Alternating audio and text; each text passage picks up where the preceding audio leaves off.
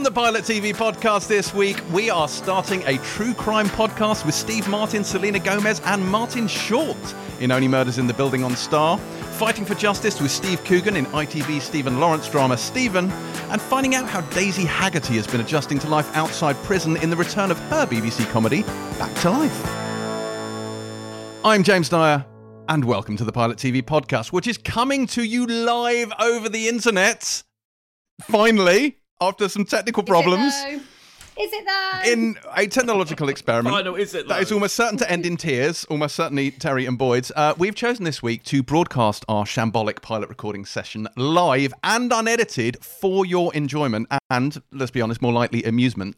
So there will have been no opportunity for me to add all the little filters that compensate for the acoustics of whatever cupboard Terri is recording in this week, nor nor the chance for me to cut out Boyd's furious tirade over whatever broad terrestrial comedy series I've chosen to be elitist about this week. We are completely uncensored and off the leash. What could possibly go wrong? Can I just say before you carry on? I am really enjoying how excited you are. it's like there's like normal James introduction, and then this is through like a filter of insanity. I know. And But he's- I should point out if we've gone off script It's already, this is all mostly- fucked. Go on, Boyd. What is it? He's mostly extra excited because he's got it to I finally work after the initial trauma. It's relief more than anything. It's also, listeners, I should point out, both Terri and Boyd are getting twatted during the course of this podcast because they're both drinking champagne. I, on the other hand, am mainlining a family sized bar of dairy milk, so I'm on a little bit of a sugar rush. You may have to bear with me. The wheels could well come off. Yeah, But and- we're getting ahead of ourselves. No, can I just interject once more? To Go say, on, go you on, Say just- we're going off script. You mean that me Yes. and Boyd are speaking because Yes, yeah, you are speaking when I have not bidden you to speak. Okay, That is basically okay. what It I'm saying. It. What I'm going to tee up now is why. Why have we chosen to open up Pilot to, let's be honest, possible litigation by pouring our unfiltered and unvetted thoughts straight into the ether thing?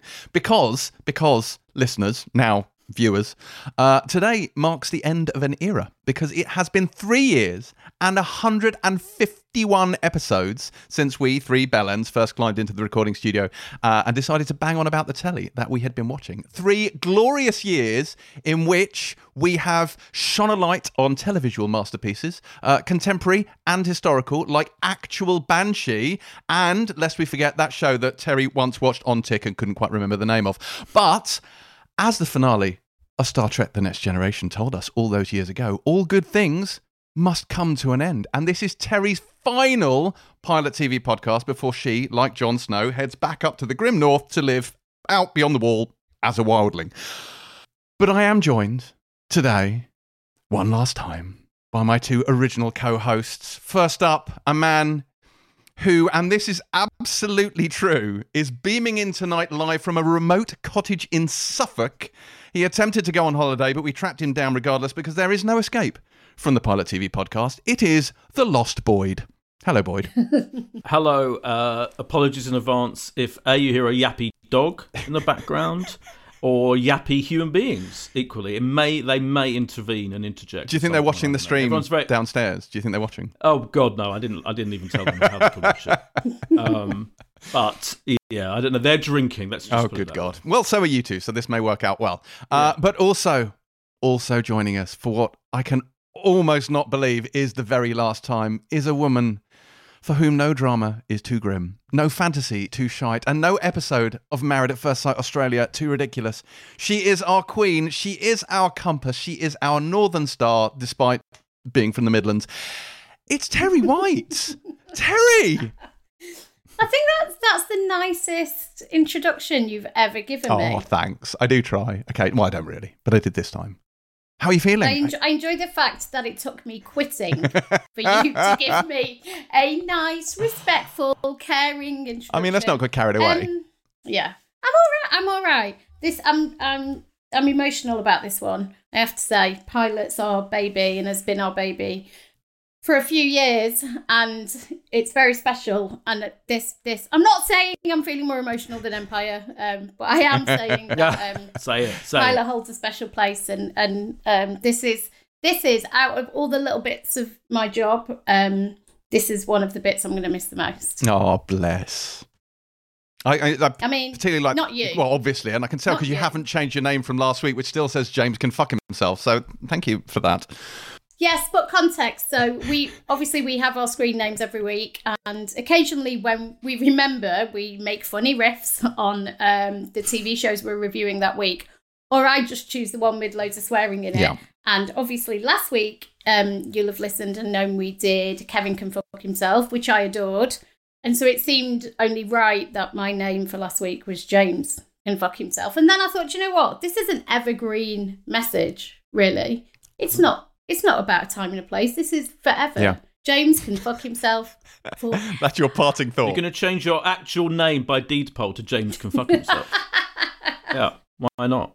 But should we should we jump straight into what we've been watching? Terri, Terri, what have you been watching in this your last week of preparation for the Pilot TV podcast? Well, so it's been a weird week um, because um, my child has been ill, and that has severely cut down my viewing time of pretty much anything. But in the hours when I was like sat up with him and, and doing motherly things, I went full into my safe spaces. And my safe spaces were Law and Order SVU, Of course it was. Sex in the City, and the final season of Girls. And I mainlined all three intermittently whenever we were in the house and he couldn't sleep, or you know, I got he fell asleep for half an hour and and I got some uh, me time. I basically mainlined those shows. So I've seen nothing any good, nothing new, nothing that would have served me well on this podcast, as is my job.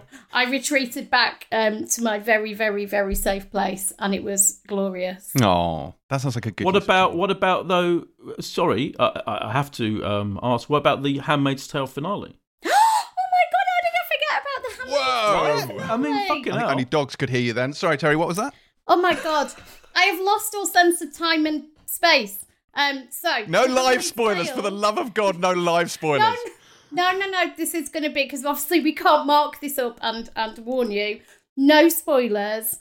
And this will be the third week in a row talking about The Handmaid's Tale, and I know how much James enjoys it when I do that. Yeah. About That's about why he didn't remind watching. you Mhm. that you'd seen it. Yeah. Mhm. But let me just say, and there, I think there are some people watching this who have also been watching The Handmaid's Tale this season, and that finale, and not not an ounce of spoiler in this, was one of the boldest, most batshit finales of television, even by Handmaid's Tale standards. Fuck me backwards. It was amazing. And I can't wait for everybody to see it. And I've got so many things I want to talk to you about it. So if anybody did watch it and wants to like slide into my DMs and talk about it in great detail, I am very much here for that. It was absolutely impeccable. Wow. The end. The end. Boydie. Really the end. Well, I I uh, I am on holiday. Um, uh, I've been on holiday. This is like towards towards the Hang on, hang on. You're not taking a holiday from TV Yeah. because that would just blow my mind. No, no, no, no, no, no, no, no, no, no. I didn't. But I have taken a holiday pretty much, apart from the shows we're reviewing on this today. I have pretty much taken a break from watching TV that would be suitable to discuss on this podcast. But Terri, I think, will be particular. You will be thrilled. Terri will be extra thrilled and delighted to know that one of the things we have been doing, me and my uh, friends who are here in this in this um, farmhouse in Suffolk, is watching episodes of Bullseye. What? The Ooh, Yeah. What? Lovely. The darts. But the yes, the darts-based ITV um, tea time quiz show hosted by the legend Jimbo, now sadly not with us. Um, it ran uh, for 14 years, from the early 80s to the mid 90s, um, and, you, and it's all on YouTube. By the way, I mean Challenge TV, Challenge the channel, which is the quiz show channel, shows old episodes frequently, but it's all fucking on YouTube. And I let me tell you, there is uh, there is no greater way of chilling out of an evening than guzzling some red wine and watching old episodes of Bullseye. It's fascinating because it genuinely does. First of all, there's famously one of the people who took part ended up being the, the killer who was in featured in that show, The Pembrokeshire Murders. Right, he was he's known, in fact, as the Bullseye Killer. So there is a link to prestige TV drama. But even without that link, Bullseye is a fascinating insight into culture and society in the uh, particularly from the 80s, all the 80s ones, like Jim Bowen, just how he treats the women because there are kind of women darts players, female darts players that take part, and obviously he treats them differently to the men. And just the the outfits, the hairstyles, the the attempts at comedy. Um, it's absolutely fascinating, and, riv- and I've loved it. So yeah, one it's been one of the extra joys of Boydie, this. Boydie, this I've little got to be honest. Like, I love a rewatch. You know, I love a rewatch. I've got to be honest with you. Yeah. Bullseye is not one I'd have picked for a rewatch. That seems like an unorthodox choice. Oh, you surprised me, James. You No, but me. it is. It's a, it's a societal study of a specific. yes, Terri. That's what it says in the British Radio culture. Times. It's a societal study of. It's a societal study. And let me tell you, the Jim Bowen point is a very good one because um, me and my boyfriend went through a weird phase of watching Bullseye before bed. And the some of the Jim Bowen lines are amazing. Just and also his pure baffled face when there's a female darts player. Like Yeah. he's always like, "Go Yeah. on, Uh, go on, give it your give it your best shot, love. Don't worry about it. Don't worry about it if you uh, if you don't get it." And then whenever they do well, he's like, "Oh, what? She's Yeah. all right." Erin." Yeah. I mean, it's incredible. The perms like are insane. It is a different time, And also, also- isn't he like our age in Bullseye? Yeah, yeah. When he started, yeah, in, in, when he, yeah, exactly. Full fifteen years later, he looks about looks about hundred. Yeah, but in the early days, yeah, he's not that old, and he looks ancient, and he's got his glasses get thicker and thicker. By the time of the, like the mid nineties, it's like literally like eight eight inches of glass between him um, and and and talking to us. But also, not only the fashions and everything, but the because it's British. And if you British, I've seen a lot of American um, prime time um, quiz shows, and the American contestants are like, "Oh, show busy," and they're loving it, and they're all like, you know, the British contestants are are terrified and can barely get a word out. So Jim's trying to get them to chat about their what they all, you know, what they do for a living, and they're all like, "Um, I'm a I'm an accountant," and he's like, "Oh, that must be fun." And he's like, "Yeah, I guess," and you know, it's it's it's some brilliantly excruciating moments in it, and it, it, it is absolutely fascinating. And, and as, as Terri says, when the, when the female darts member comes up, the guy who does is the darts go commentates on how they're playing the dart goes. Literally, He always goes, "Take your time, take your time, settle down, settle down." He never says that to the men. Never says that to the men. It's it's Well, so whoever had the honestly. sweepstake and thought a ten-minute monologue about Bullseye would be on the final Terri's final episode of Pilot, then uh, well done. That was uh, that was that was nicely done here. I knew you'd appreciate it, Thank you. James. Yeah. Have you not seen? Have a bullseye, Seen a single sure, because way, way, way back, many Yeah. centuries ago, in like the 1980s, when we only had three TV channels, I'm sure it was on at some point as I sort of wafted through a room. But I don't understand the rules of darts. Yeah, so Wafted. you know, I know you throw the little pointy things at the little board thing, and you try and hit the things, but uh, and that weirdly the bullseye isn't actually Oh. the best thing to hit, which just blows my mind. But never mind. Well, it, it, it frequently is, but Well, it depends. yeah. But also the prizes are fascinating as well. The VCRs, the old video cassette, even you'd be fascinated by that. And Yeah. like the hi-fi MIDI systems and all things. It, it- and they're Win a boats, they're speedboat. boats. You know, remember Peter Kay as a, oh, sorry, yeah, win a speedboat. It's the it's so that uh, um he did this brilliant um Peter Kay did this brilliant routine about you know all these like people in the north like, with boats in their gardens that have won them on bullseye. It's like so weird that there's these boats. And when it when it, when it's a, 'cause it's either a car or a holiday or a boat, basically the big grand prize. And when it's a boat, you can see the or their expressions on their faces. what the fuck are we going to do with this boat? Yeah. this massive boat. So I mean, there's comedy as well, James. Well, you know how I love comedy. And even though you're you're and uh, do you like the fact that even though you're pulled, we went on about it for about ten minutes? I'm still I do talking about it appreciate that, Boyd. I do. I mean, this is not quite 17 minutes Game of Thrones monologue territory, but you know, we're getting there. We're certainly getting there. Um, I will tell you what I've been watching this week. Now, you will all be pleased to know. Unfortunately, Terri, I couldn't finish my Friday Night Lights rewatch in time for your departure, but I have got into the final season now. I'm in season season five. Now, yours is on pause, isn't it? I'm right in saying. Okay, so I won't Yes, spoil anything, yes. but suffice it to say, there is a change up of the format of the show, sort of just over halfway through. And I think they pull it. I think you in particular will love the change. Absolutely love it. Um, and uh, it's amazing how they. Pl- Change in what way? well, if I tell you, it's going to ruin it. So I'm not going to tell you.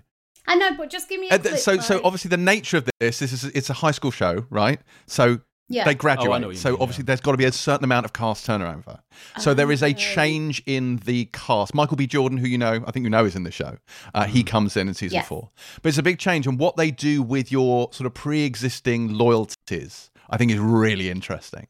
So I'm I'm absolutely mm. loving my Friday Night Lights thing. I will of course be bereft when it's finished, but that's not the only thing I've been watching this week. So Apple made the first four episodes of Foundation available. Now, I clearly cannot talk about Foundation because it's absolutely embargoed. And I absolutely cannot talk about Foundation and breaking embargo live on air because that would be insane. So let's talk about the Foundation trailer. And I have to say, it was a fucking brilliant trailer. I loved that trailer. I thought that trailer must have cost all the money in the world. Like the money is up there on screen all the way through that trailer. It is very, very good. I will say the trailer's quite dense, occasionally to the point of being impenetrable, but in the best possible way. And when the trailer finished, I was absolutely bereft, and I need more of this trailer in my eyes as soon as possible because it's a great trailer and I love the trailer, and I can't wait to see more trailers of this show. Oh, you think you're so clever, don't you? I can't believe you're fucking air quoting Yeah, trailer. I mean, fucking hell. Can I just say I have also I have also watched the trailer of the of Foundation. Good. on Apple my God. Plus. Do you know And what? I found the trailer absolutely Yeah. fascinating. You two, I d- you don't need to worry about going on with the pilot TV pod without me because you're both about to get fucking fired. Oh God! On that note, let us move on to listener questions, and the first one we have is from the head of Apple TV, and she would like to know. Just kidding, kids. Just kidding. Um, we do have a bunch of listener questions that people send in. I do have visibility on the comments, although they're going through very, very quickly. Uh, so there is one comment that someone did ask Boyd, which I wish to pass on, and it is: Which celebrities are you currently on holiday with? Is it Ricky Gervais downstairs? Who is it? Like, you know, c- can they come in and do a cameo? Um, no, they're not. I'm not actually on holiday with any celebrities. As much as I'd love to. I mean, Alan Partridge. Don't believe him, listeners. Norfolk Don't believe uh, him. Boyd surrounds. doesn't know anyone Yeah, but who I'm isn't not at actually- least peripherally famous. It is true. Anyway, right, okay, okay, okay, yeah. right. Let us get. I mean, I have been on holiday with famous people before, and not this time. Go on, go on. Tell us your best celeb. Well, Carolina holiday Hearn and. Caroline Aherne. I oh, went to? New York with Caroline Aherne. Yeah. That is the greatest. Yeah. That is the greatest. I mean, it was one of the greatest experiences of my life. Yeah. But uh, but let's go on to these questions. Let's go on to these questions. These are mainly asked at Terri. Obviously, we would normally deal with one question, but it's Terri's last show, so we opted to take on a raft of questions over Twitter, aimed almost exclusively at Terri. In classic Terri fashion, I shared these with her beforehand so she could prepare, but she couldn't be fucking bothered to read them, so she hasn't prepared. So this is going to be completely off the cuff. Let's see how this goes. Okay, Terri. First of all, we have one from Rob Turner, and he wishes to know. As you and James go your separate ways, which episode of The West Wing will forever bond you in acquaintanceship? Um. Uh. Uh. Cathedrals. Two cathedrals. Two cathedrals. Is this because yeah. I regularly curse you out in Latin? that and also um uh that was the episode where I understood your fanaticism because I I really enjoyed it and really respected it until that episode, and that episode was completely floored me. And you are so schmaltzy and uh, romantic about the show, and so like all in on this show. And that that I was like, got it. I understand now. I totally understand. Um, but you will, whatever happens between us, James, over the course of our lives, you will always be the man who brought me the West Yes! Wing, and I will always be grateful. Oh, as as well you should. It is the greatest of all things. Uh, but yes, that's a good choice. I always thought it, I thought you'd maybe come up with something like Celestial Navigation, which is one where Josh is particularly insufferable. So I thought maybe that's you know that's that that's how you'd remember me. No, I mean, I don't need an episode of the West Wing to remember you as completely That's fair. insufferable. Let's That's be fair. frank. Okay, okay, right. The next one is from George, and George wishes to know what are James and Boyd's worst TV shows they like and best TV shows they hate. Well, so I think Boyd generally has, you know, pretty impeccable taste in TV. James, well, look, you we have our disagreements on on certain fantasy shows. Um, you're as just proven by the um the reference in the previous section. Comedy is not really No. your thing, No, it's not. and as, as a man who I gen like genuinely, you're a funny guy. What like in, you like are in a a funny Goodfellas man. fashion? Like I'm like I'm here to amuse you. That's it. I'm a funny Yeah, guy. How, Funny how? Yeah. Funny how, Terri? um, I'm going to shoot you in the foot. Oh God, do you think I like if I was going to shoot you anywhere, I would shoot you in the foot. Um, but that's that's for another time. Um, but the know. point being that um, you are a very funny man and you're a brilliant writer.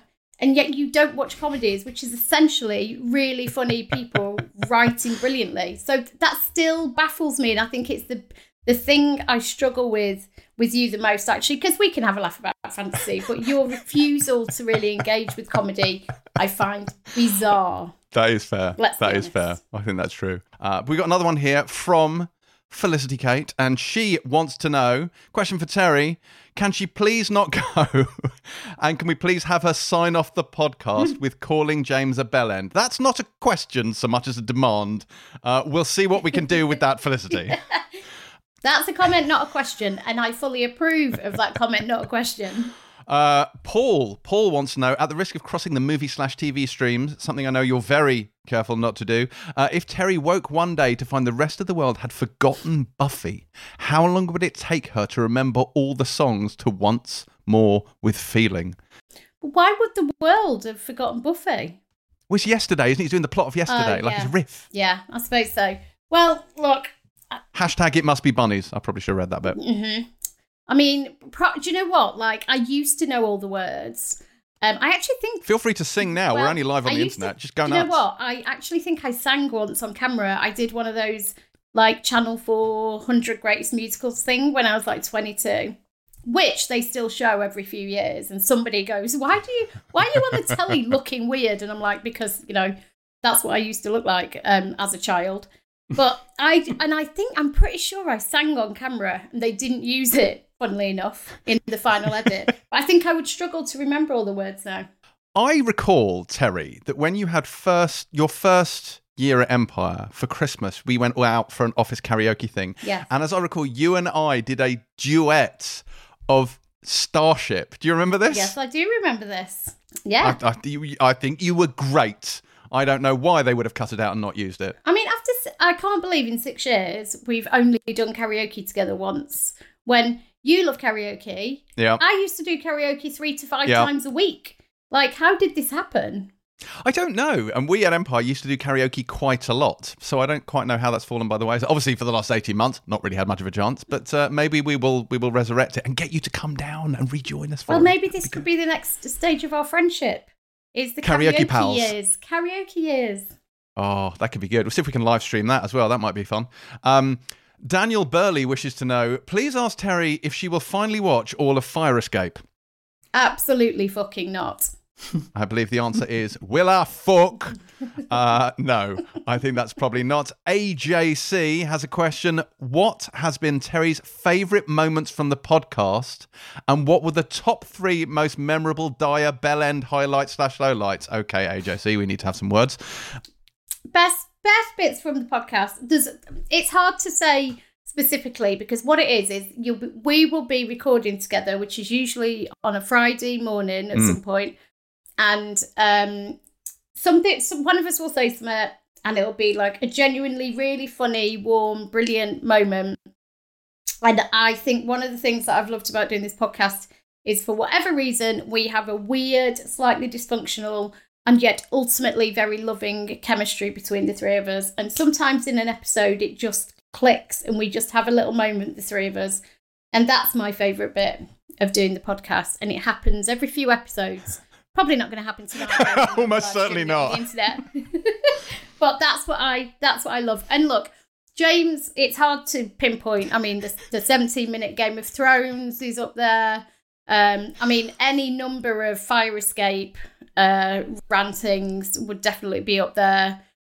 C, we had, obviously we had the recent Oh, See Gate, the initial See Gate. Oh my god, when you went away and we reviewed what was that shit show? Um, Oh, uh, oh the, the, what was the, that the show? Carnival Row. Carnival Row, and you came Carnival back Row. and didn't say anything to us for a week, clearly sat on it fuming, and then upbraided both of us live on the podcast I loved Carnival Row. for daring to not like a show which, you know, many other people maybe didn't also enjoy. It's a masterpiece. Um, I mean, there's there no is Fate a- the Winx saga, but it's a fucking masterpiece. I mean, but there is there is Mm. a there is a list. There is a list. Yeah, I must admit the the See rant that you went on last week was one of my personal highlights of this podcast. Genuinely, genuinely, that really did make me giggle. Um, right, we have another question now. Uh, this is from James Horton, and he says, First of all, thanks so much for the work you all do making the podcast. You're very welcome, James. Uh, whenever I get the chance to listen to an episode, it's always a highlight of my day. That is lovely to hear. Uh, I'm sure you've received loads of questions, but here's yet another one. Has doing the podcast introduced you to any particular shows or even genres that you've really liked or loved, but you don't think you would have watched if the podcast didn't exist? I think we've all, maybe not Boyd, because Boyd has watched everything since the beginning of, of time. I'm presuming Boyd came out of his mum, like, you know, holding onto a remote control. But I think you and I, James, and we, we are probably a little bit more binary than Boyd in that Boyd is a well rounded human being who can appreciate most things if it's good and well made and all of those things. You and I are stubborn and difficult and Yeah. take Yeah. against things for no reason. And I think one of the joys, I think I said this to you recently, is watching you fall in love with a show like um, I Am, Mm. which you would never, I could have pitched that to you.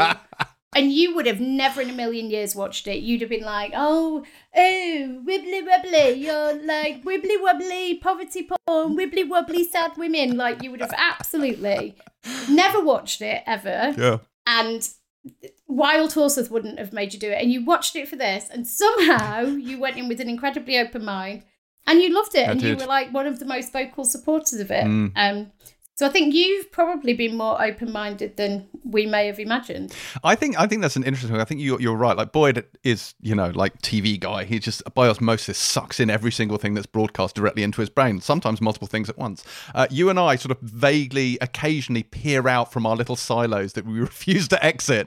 Uh, like you're like, oh, I I- smell fantasy shite. Best batten down the hatches and close the doors. Uh, and I will avoid anything kind of miserable and gritty and sort of like you know sit on a cancer state. So, uh, but Or, Or funny. funny. or funny or funny indeed um but yeah i think Yeah. that's part of the joy of doing this podcast is it's sort of opened our doors to as you say like genres we wouldn't normally you know appreciate or watch so yeah it's it's it's been lovely i mean i tried Didn't you? in- didn't you at one point even watch Married at First Sight, Australia? I did. Terri Force. What did I get you I to mean- watch in return? It was like I had to watch that, and then in return you watched something. Was it? Was it Peaky was that- Blinders? It was Peaky Oh, Blinders. I think it was Peaky yeah. Blinders, which you didn't Yeah. stick on with, but the less about that, the better. Um, yes, I did watch that. I did, in fact, watch Married at First Sight Australia. And didn't you quite enjoy it? I mean, look, no. I look, I I appreciated the absurdity of it, and I texted people. There was a there was a very lively Empire WhatsApp discussion going on in the Married at First Sight Australia Empire WhatsApp group, which no longer exists, thankfully. Uh, but uh, so I enjoyed that. But no, I mean, I would never voluntarily watch that shit. Um, Married at First Sight UK starts it next does. week, James. no, Monday, Bank Holiday Monday, Hard E4, 10 pass. I'm o'clock. gutted. I can't, pass. I can't. I won't be able to talk about this. Boys, you're going to have to hold the side up. Yeah, yeah. But- yeah, just text me and I'll, I'll relay your. your But I, my my single victory is like I couldn't get you to love Fate the Winx Saga. I couldn't get you into Carnival Row. You rejected See outright. My victories that I will cling to till the day I die is when I showed you episode one, which we reviewed of season four of The Expanse. You really liked it, and not enough to obviously continue watching it because don't be ridiculous. But you came back and you went, "Do you know what? This was actually really good." And then I showed you season five, which was more story based, and you didn't like it. But that and Game of Thrones, and I think this is this is the most Terri thing ever. It's the thing I love most about Terri is that we watched the final season of Game of Thrones. Terri came in cold, you watched it, and after the, you know the Battle of Winterfell, the long night, you were like, that might be the greatest episode of TV ever. It has, it was just incredible. It was big screen, like values on the small screen. I can't get over it. I am loving it. I'm loving it. I'm loving it. And then you didn't watch the final episode because you were off that week. Never went back to it, and, and then just never watched the show again. And that right there Yeah. is peak Terri White. Yes, it is Pete Terri White. Yeah. yeah, well, look, you know, I've got like a life to live and loads of good things to watch. And so if something catches my, you know, eye and I get shiny into it, that's object. thing. Mm. Shiny object, but it's it's hard, man. Like there's so much amazing stuff to watch. There is. But yeah, Game of Thrones was it was that was kind of me at the extreme, and I I still think maybe I'll have a bit more time on my hands coming up. Maybe I should develop a new watch list, and definitely Peaky's going on there because I'm determined to give Peaky its proper due. So I don't I Mm. don't think I've done that yet. Um, and then I'm sure I'm gonna look. I think the more distance I have from you, I think the more willing I'm gonna be to give the Game of Thrones a go. yeah, I mean, that's fair. yeah. Because you won't have someone judging you constantly. I think I I a weekly will. I'll just be doing it off Yeah. air, so you know, just be just be more remote. Uh, we have one more question here from Stephen Thomas. It's more of a traditional question, and he says, obviously apropos of nothing, what are the best examples of a main character leaving a series and then returning, either for a guest appearance or rejoining the series, or the worst? You know, presumably this is wishful thinking, but well, Terri's got a hand up. That's not how podcast works, but go for it. So I'm very much enjoying this now being a visual medium. because if you listen to the podcast, you'll realise that about three times a week I go, you can't see what I'm doing right now because it's an audio medium. Dawn in the office goes away to America. I love it how um, uh, people like um, Lee call it America. Do you know what I mean? Or the States, capital T, capital S. Anyway, go to America um, uh, and came back obviously for the Christmas party. So it was a Christmas special. So I don't know if that's cheating a little bit because she didn't come back into the, you know. But anyway, best Christmas episode ever. Greatest return. I've said this a million times. Walking across the office to Tim, the moment when you spot her in the background. Everything about that was so well handled, classy as fuck. Classy as fuck. That Is that it? is the right answer. Yeah. Sometimes there's a right or wrong answer, and Ne- neither the of you are right going to go for Bobby yeah. Ewing, I mean, I or would like you know, completely. it was all a dream. Well, no, I Bobby Ewing was absolutely spectacularly stupid and Mm. was so entertaining to watch. I remember watching that live on TV because I used to watch Dallas and Dynasty and the Colbys all those with my mum.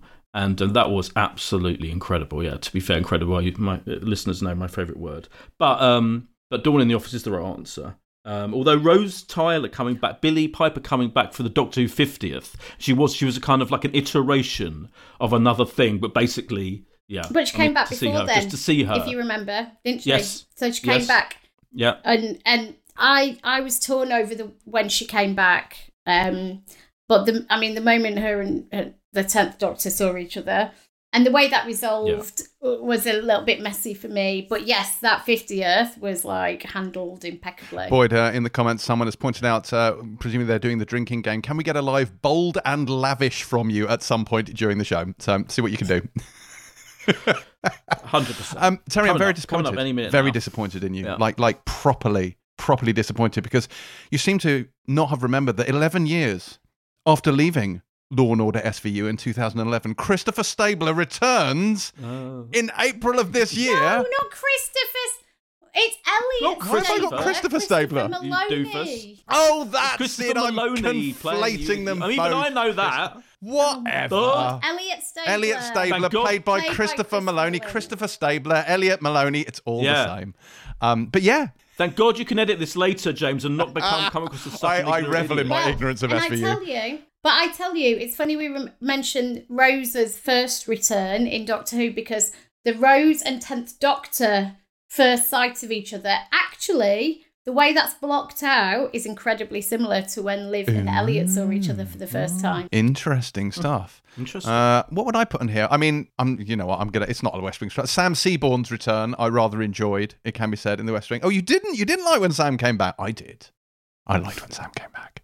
Um, also, do you remember in the finale, the season finale of The Good Wife, when Will Gardner's ghost just rocks up out of absolutely nowhere, and you're just like, Yeah. "What the fuck is going on?" Yeah. Like that was a that was an odd creative choice, wasn't Yeah. it? that was that was bold. If He was lavish, yeah. bold, not lavish, certainly bold. And also David Duchovny in hmm. X Files, because isn't it like so Mulder, as I recall, disappears at the end of season seven, and then he comes back at the end of season eight when they paid him more money, and then he leaves again, and then doesn't return until the show's revival. So.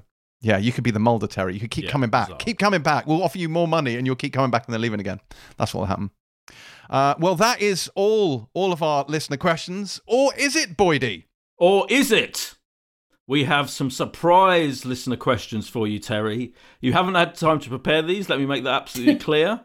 Because they're all from, I'm calling them famous, special friends of the podcast and admirers of you.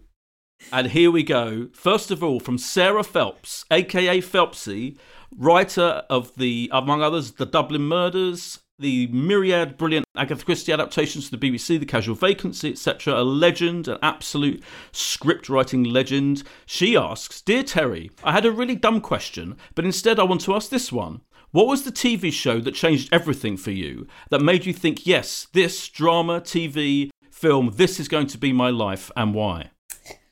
But TV specifically, right? Yeah, TV. Hmm. Do you know what? And it's going to be like I've talked before, usually when talking about the 50p box on the back of the telly, about my love for American teen dramas that like presented to me a different way of life. And I was a big, big Beverly Hills 90210 girl on a Saturday, watched it religiously. And my teen years were really dominated by those those shows, and I still have a massive amount of affection for them. As anybody knows who's heard me talk about Dawson's Creek, seven hundred and eighty-five million times. Um, and I think all the quality TV stuff, let's be frank, came later.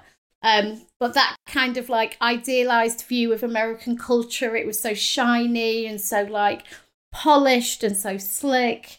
Um, that was really where I was like, you know, amazing 45 minutes in my life, in an otherwise grim life. yes. Um, Sophie Petzal, writer of Blood, Blood 2, um, Last Kingdom. Yes! she writes for one of uh, one of uh, James's favourites, and the forthcoming Hollington Drive on the ITV, which we're very much looking forward to. She says, "I'd like to ask Terri if she feels comfortable now she's no longer Empire's editor in chief, naming and shaming her biggest nightmare interview." Assuming she won't name and shame, awkward dalliances around the details will suffice. And fight, she also says, who would win in a fight, Boyd or James? Oh, Boyd. I mean, Thanks. absolutely. Thanks. Well, I Well, as has been I evidence because you- he's beaten me up twice on this podcast already. That should be made absolutely clear. Yeah, well, that's the thing. You lack the killer instinct. so I think James has the size advantage, but I think Hmm. James is a softy at heart, and I think Boyd is He's a feral. really great human being until you push him too far, and then he's going to fuck you up. Yeah, And like so he- he's all he's all smiles until someone mentions King Gary, and then you're just oh, too soon. Yeah. too soon, Get too soon. Um, but I, um, I suppose my worst interview, um, and I, I can't say who, but there was a a director um, who said uh, my accent was hor- my accent, my northern accent was horrible during the interview. Um, they were they were being incredibly Ooh. difficult and um, clearly didn't want me to interview them. And then they just said, "Oh, your accent is horrible." Down the phone, which which wasn't the finest moment. I was actually on mat leave as well doing that interview, um, so that was a good use of time away from my baby. Yeah, And then there was a, there is a story about a um, meeting I went to in Los Angeles with a filmmaker who hadn't received a overwhelmingly positive review of something he'd made and um, kind of went off in very strong terms about you know the girl who'd done this review.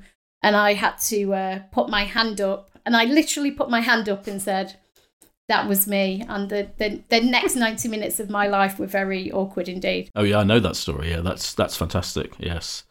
Um, Rufus Jones, creator and star of Home, uh, star of Hunderby, W1A, Myriad, excellent TV series, and Stan and Ollie, the film, more loads of the stuff.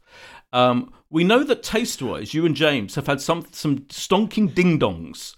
But what shows have you and Boyd had a massive agreement over? Well well so we we disagreed I mean- over breeders initially yes. didn't we Yeah. and that was a bit and I was actually Yeah. away when you guys reviewed it and I know you and James had a bit of a tete Boyd bullied me. as they say. And, and I agreed with James. But as you also know, I've just recently done an about face on breeders and massively enjoyed the second series. And obviously, more recently, King Gary um, was a point of some. King Gary, specifically The the, bin's bins out, out. The bin's out. I ate out of a bin. Yeah. Um, yeah. So that was the source of But some that tension. was- But we rarely disagree. yes. we, Boyd? Because have you noticed the theme here? You disagree No, with Boyd. true. Boyd yells at me. That is essentially what happened in both of those cases. yes, correct. Yeah, yeah. Um, and Rufus has a second wonderful question. This is an even Okay. better question. Um, Say you're making a time capsule for your little boy of your time on the podcast. Fuck knows why, but you are. I love that bit. That's like Rufus's brilliant comedy writing at work there. Which three shows would you put in to sum up this golden age of television? Ooh. Bearing in That's mind, a you haven't had time good to think about these, by the way. No, I haven't. I'm Listeners, like watchers, me, these are all through, um, absolutely coming at Terri. Yeah. I know, running through my mind. Um, so, so I may destroy you, which I spoke about when we did our review of the year, and why I think that is such a radical piece of television that I think will, in years to come, stand for something um, and typify something about this age. Not to say that there was tons of television being made like that, but as a seismic piece of television that prompted lots of stuff and will stand for generations to come. The second choice is fuck. I don't know. What else shall I put in there? C. Can you guys help me? Sit, not fucking sit. See, this is why C. I extend the hand of friendship and say, "Can you help me?" And this is what I get in return. That was helpful. Okay, so you'd have to say like a Game of Thrones, wouldn't you? Yeah. Because you need something that represents this massive, all-consuming mm. cultural behemoth. Fantasy shot. That is- Yes. Yes. So I will give you, James, Game of Thrones. Thank you. That's Game of Thrones. I may destroy you. I don't know. I don't know what my third should be. Mm, oh, oh, it would be. It would be. It would be. Um. Um. Uh. Oh God, the Hayley Squires one about the porn star. Adult material. Yes, that's the one. Oh. It'd be something Oh, like that, why? wouldn't it? Because it's one of these shows that you were just like so effusive about the week that it came out and absolutely loved. But that wasn't the question. It's about a time capsule to show this No. age of. Um, Yeah. See, I extend the hand of friendship and try and help, and this is the thanks I get. Um, save me too. That would be my other choice. Oh, choice. good, good. Oh, yeah. That's a very Yeah. good yeah, choice. good answer. Yeah, there you go. You pulled that. You did. Pulled that You out did. of the uh, bag at the last minute. Roisin Conaty of Game Face fame. Um, what TV show have you watched the most? Not your favourite necessarily, just in sheer numbers and why. SVU. I've watched SVU and Friends Yeah. probably t- tied. I'd, there was a time when I watched a minimum of two Friends episodes a day, um, for some, for some strange reason, and I would put it on when I went to bed, and it, it would be comforting me when I went to sleep. But I also did the same with SVU for a period. Um, I've seen every episode of SVU, I think, four times, um, and every, I mean, every episode of Friends potentially more they are my big volume play shows where I've just watched them and watched them, watched them and watched them. Uh, the thought of discovering like it, there being a secret Friends episode that I don't, that I've never seen, or a secret SVU that somehow never aired on British telly, that kind of keeps me going because I get really excited at the thought of that happening. Clearly, it's never going to, but you know, we can but hope. Yeah, I totally know. I, I remember watching, I thought I'd watched every single episode of Seinfeld, and there was one arrived suddenly that I'd never seen before years ago. It was so fucking exciting. Yeah, it was absolutely brilliant.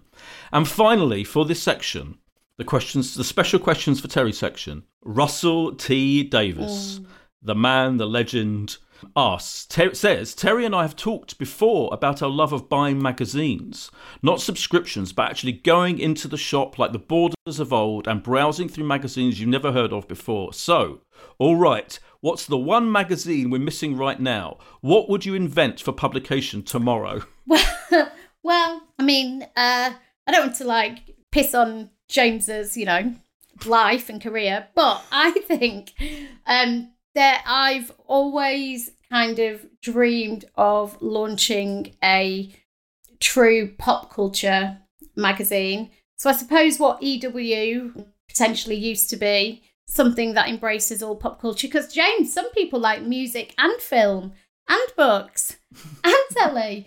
Um, uh, something that kind of brings all of those things Jack together. of all trades, Um, master of none. Oh, oh my God, you're the worst. Oh, God. So that I've that's what I've always kind of imagined launching that magazine and being able to put telly on the cover one minute and film on the next and music on the next, kind of like Ro- Rolling Stone when it was really brilliant. Probably not the politics era, but inside, you know, to be able to do in-depth reporting and all of that. Yeah, pop- proper pop culture magazine, zeitgeisting, modern, relevant, exciting.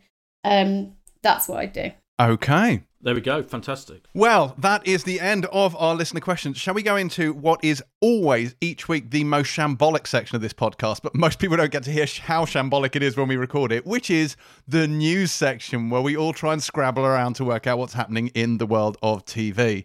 Um, I'll start off with this because there was one exciting thing. Now, I, I got quite thrilled last week and they talked about the casting of Lestat, uh, which is going to be played by Sam Reid in the Interview with the Vampire TV series. Well, they have cast Louis de Pointe du Lac, uh, and Louis is going to be played by Jacob Anderson, who is. I'm sorry, what? I was being I know, French. I know. I was trying to be authentically French. Clearly, that's not going to work. Louis de Pointe du Lac uh, is going to be played by Jacob Anderson, aka Grey Worm from Game of Thrones, which is a great bit of casting. Very psyched about that series, as I can see both Oh, of you are. He's very good. No, he's very good. this is a true representation of news. James says and you something just we sit in silence and pretend to care or not. Um, yeah. Well, I've got some news which I think Boyd's going to be upset about, Oh. which is Betty. Yeah, oh, I yes, saw that. I am. I saw that. I am upset. Yeah. Why? It's a mystifying. I mean, it can't. It It's must HBO, be. right? Yeah, which, HBO, Which yeah. means you wouldn't exactly have to bring in mega ratings, I presume. No, it's weird. It is weird. Yeah. Um, and it doesn't feel like it, it, it must be one of their cheapest shows. I mean, you know, it's kind of like you know, it's all filmed fairly kind of rough and ready, brilliantly, but within the confines of you know of, of, of a fairly gritty style. And it's not exactly all lavish, you know, CGI or anything like that. So it's I have to say it's mystifying. And the second series was a was fantastic, kind of step up from the first series. I feel maybe I don't know, like HBO is with the pressures of HBO Max, all of these services are like, you know, just being leaner and plowing more money into bigger. Everyone wants big, epic scope. Um, That's my only explanation for it because it's a small show. It was a lovely small nugget, a brilliant, beautiful gem. But yeah, I, it, I was I was gutted about that. Were you also gutted, Terri, to hear that? Obviously, it was last week actually that uh, Anthony and Joe Russo pulled out of Netflix's Magic the Gathering series. I mean, as an avid Magic player, I'm sure you were very down for that. But we had a little bit more news this week. So Brandon Routh, Brandon Routh is going to be playing Gideon the Planeswalker in that series uh, when it comes up. So, uh, so how do you feel about that? I'm most excited about the return of the voice. Gideon the Well, just wait until someone casts Nicol Bolas, and then I'll get properly excited. Did we see the morning show trailer? yes, we Finally. did.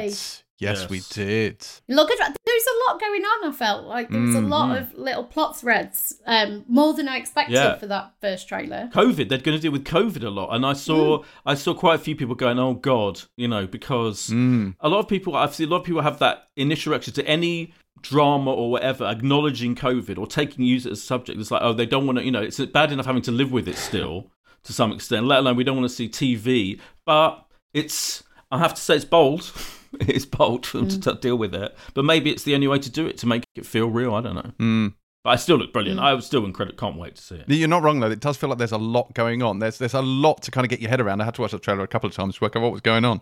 But uh, very excited. That's going to be back. I was playing next month, this month, whenever this goes out. Is it still August when this goes out? I can't even remember. But anyway, it's out in September, so it is not that far away, which is good.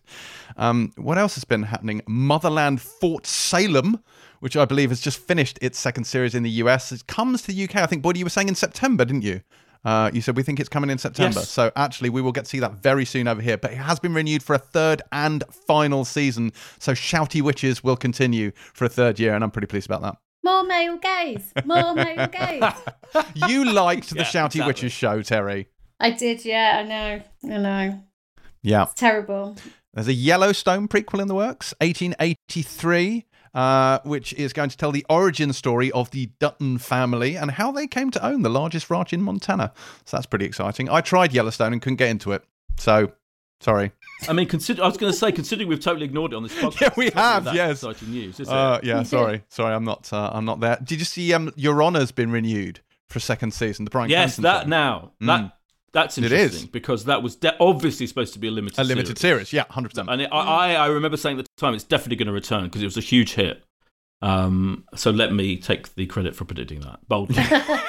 I mean, you're not wrong. Uh, what else have we got news wise? Okay, so you remember when we did our little Quibi challenge? Do you remember that? Uh, where we all watched a Quibi show, and Boydie watched the one with Rachel Brosnahan's Golden Arm. The one that I watched was Most Dangerous Game, which was the uh, the uh, Christoph Waltz one with Liam Hemsworth, where he's like it's a bit like um, a hard target, you know that Van Damme film where he's like being hunted for money. So. You know how all the Quibi stuff is now Roku stuff, and they're like pissing them all as Roku originals. Well, Roku have renewed most dangerous game. They picked it up for a second season. So it is now an actual Roku original. You're going to get another dose of most dangerous game, except Liam Hemsworth isn't going to be in it, but Christoph Waltz will be returning, uh, presumably hunting someone else. No news yet on whether Rachel Brosnahan or her golden arm will return. We'll have to wait and see. Uh, on September the 10th, the um, entire Channel 4 schedule, including ad breaks, which I think is fascinating, will feature black talent both on and off screen. I think it's called Black to the Front, um, which I think they did they initially announce it last year. Yeah, they did, yeah, like yeah. last August. Um, but I think they consulted with the Sir Lenny Henry Centre for Media Diversity. Um, but I think the exciting thing is it's going to be more than this one day. So they've committed to new programming from black talent, and this really being the start of that. But I think it's a really bold, Yep. Bold and bold, bold is very bold, bold and lavish. bold. I think it's um, I think it's um a, a really amazing thing for them to do, especially in terms of a longer commitment to really working with new people on new shows and it extending beyond just that one day. Yeah, I think that was part of announcements. But it's been the Edinburgh TV Festival this week. Um, Yes. And lo- loads of announcements have been made, including that one, I think. And um, I'm, was going to mention a few of the more, more exciting ones. The cast for the show, um, if we did that question, what show are you most looking forward to? I think probably next year um, is Steve Coogan and Sarah Solemani's comedy Chivalry. This is Steve Coogan, the legend, and Sarah Solemani, who's a brilliant actor. He was in, she was in Him and Her with Russell Tovey. She's a brilliant writer as well, and they have co-written this show, which is going to look at the Me Too era and take head-on tackle all the issues about consent and exploitation and men and women. And the cast is phenomenal. And apart from so. Wanda Sykes is going to be in it from um, uh, loads of brilliant shows, Blackish, Curb Enthusiasm, etc. She's going to play a studio exec- executive. Um, Sarah Solemani is playing um, a kind of indie filmmaker who's trying to get a film made. Steve Coogan is going to be the producer. Sienna Miller is going to be in it playing the lead actress of the film. Lolly Adefope Oh, wow. is going to be in it playing the assistant um, to the to the to the producer. And uh, yeah, I cannot wait for that. Absolutely, very exciting indeed. And the big theme, I wanted to say this: the big theme of the Edinburgh TV Festival, of with the you know when um, in past years, you know, you've had people presenting it, talk, doing the uh, MacTaggart, which is the big showcase speech, if you like. Um, and this kind of sets the tone for the whole festival, which is, but the Edinburgh TV Festival, in case people don't know, is a kind of industry event. It's like a park kind of um, uh, chance for up and coming people to to kind of find out more about the industry and get involved in the TV industry. And it's like a talking shop. There's like topical events where we talk about things like today they did a thing about woke, which got people annoyed. What is is TV2 woke? People got irritated about that. Just existing. And there's also deal with big things and try and change things. Um like michaela coel's famous famous edinburgh speech was all about what happened to her in real life that sexual assault that she then used as part of the inspiration for i may destroy you. And i think her talking about that so boldly and boldly and bluntly and honestly did change things i think to some extent in the industry the way industry the way the industry thought about that. And this year jack thorne the writer of myriad myriad shows adapts stuff for the screen, uh, you know, and writes his own material. And he's one of the one of the most prolific and brilliant TV writers out there. He delivered the MacTaggart, and it was all about disability and how still disability is comparably invisible in front of the camera, behind the camera, and it was an incredible. I watched it; it was uh, extremely passionate. Um, part angry but eloquent speech because all the other, you know, kind of all the all, all the other, um, you know, in terms of race, ethnicity, religion, gender, those things are, are being dealt with to some extent. But disability, he, I think he's absolutely right, is the one area that still is not dealt with at all. And it's still uh, dis- disabled actors, disabled talent, still incredibly invisible. And but that this has inspired, I think, Netflix and the BBC announced that they are they are starting a directive together, a joint directive to go out there into the disabled people among dis- the disabled community and disabled talent, and literally kind of talk to them and give them ways of getting into the industry and commissioning, actually commissioning what they come up with. So I think he has changed. He's genuinely changed by delivering this incredible speech. He's changed the TV industry already within a matter of like a couple of days to some extent. So I do think like there is something very inspirational about that. Sorry, James, for being a bit serious for a minute. That is quite all right. That's quite all right. Is that it for news? Do we think we're done there? yeah. Downton Abbey 2. Downton Abbey 2. Yes, Which is a Downton Abbey film. 2. Always exciting. I know, but it started as a TV It show, did. so I'm Yeah. getting It it did. on Oh the God, road. yeah. And the the only big news really is that there's a title, and it's Downton colon a new era. Yes. That is a good title. I'm pretty excited. You watched all of Downton, didn't you, Terri? I remember this. You did. You you also gave me Downton. I Yeah. did. Oh, you owe me so much. Well, that's it for news, I guess. Should we move on to reviews? Should we do reviews? Let's do the reviews. uh, first do up in reviews, we have Stephen, which is a direct sequel to Paul Greengrass's 1999 drama, The Murder of Stephen Lawrence, and stars Steve Coogan as DCI Clive Driscoll, picking up 13 years after Stephen's murder. So tell us about this one, Boydie. Well, this is a three-parter. Um, it go, it's going out weekly. It starts on Monday night at nine o'clock, um, and it's a very interesting project because, as you say, it's partly a sequel to that original um, drama, The Murder of Stephen Lawrence, um, and it really is all about the the kind of crux of it is that um, the the investigation into the racially motivated murder of Stephen Lawrence was, if you like, not, not reopened or at least revived um, by this uh, policeman who was kind of sifting through the evidence. By this time, it had become a cold case, effectively.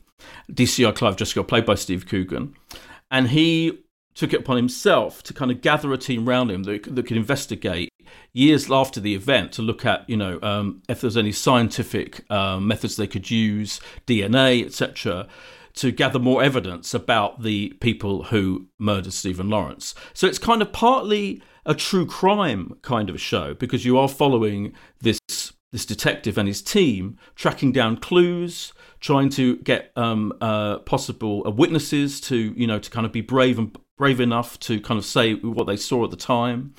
But it's also an incredibly moving reminder of what um, Stephen Lawrence's family, Doreen, played by Sharlene Whyte, his mum, Neville, played by Hugh Quarshie, who also played reprising the role from that original film, his brother, his best friend, all these people who, who, who you know who knew him. It's a reminder of the almost mind-blowingly tragic events surrounding it and how horrendous this crime was, and what a kind of you know putting the end to the life of an incredibly promising, bright, lovable, by all accounts, young man. And I've seen the whole thing, so I've seen all three episodes, and it is absolutely, you know, it's one of the most powerful things I've seen this year.